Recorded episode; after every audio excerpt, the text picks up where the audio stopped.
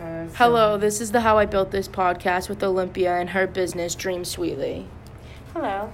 Hi, I'm just going to ask you a few questions about your business. Go for it. Um, what are some of your entrepreneur entrepreneurial characteristics? So I am persuasive, decisive, and uh, I have a vision That's- for what I want to achieve. Nice. Thank you. Um, why do you want to start this? Why did you want to start this business in the first place? So I wanted to start this business because I wanted to see what it was like to be an entrepreneur, and you know what it's like to run around and get things done. Okay. Um, what kinds of means do you bring to this venture? Well, I am caring, ambitious, and a go getter. I have good interpersonal skills, good customer service. I have social media expertise and family entrepreneurs. Those are great means. Thank you. You're welcome. Um, what is your value proposition? So, my value proposition is basically to satisfy uh, customers' cravings for someone who craves something sweet and something that doesn't cost much. Nice. What what kinds of research resources were necessary to start your business? Well, social media is one of the sources to get the word out there.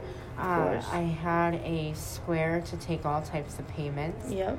I bought some things to make my product look professional by going to stores that specializes in different things to build this product. Okay.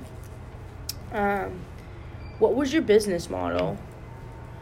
So I got the word out. I put up signs. Customers would be like kids and parents, uh, people who live a few miles from uh, school. And for channels, I use stands and use suppliers. Okay. For activities I was setting up and serving, resources would be packaging, having displays and setting up, social media accounts, cost would be all the things I need to make the product.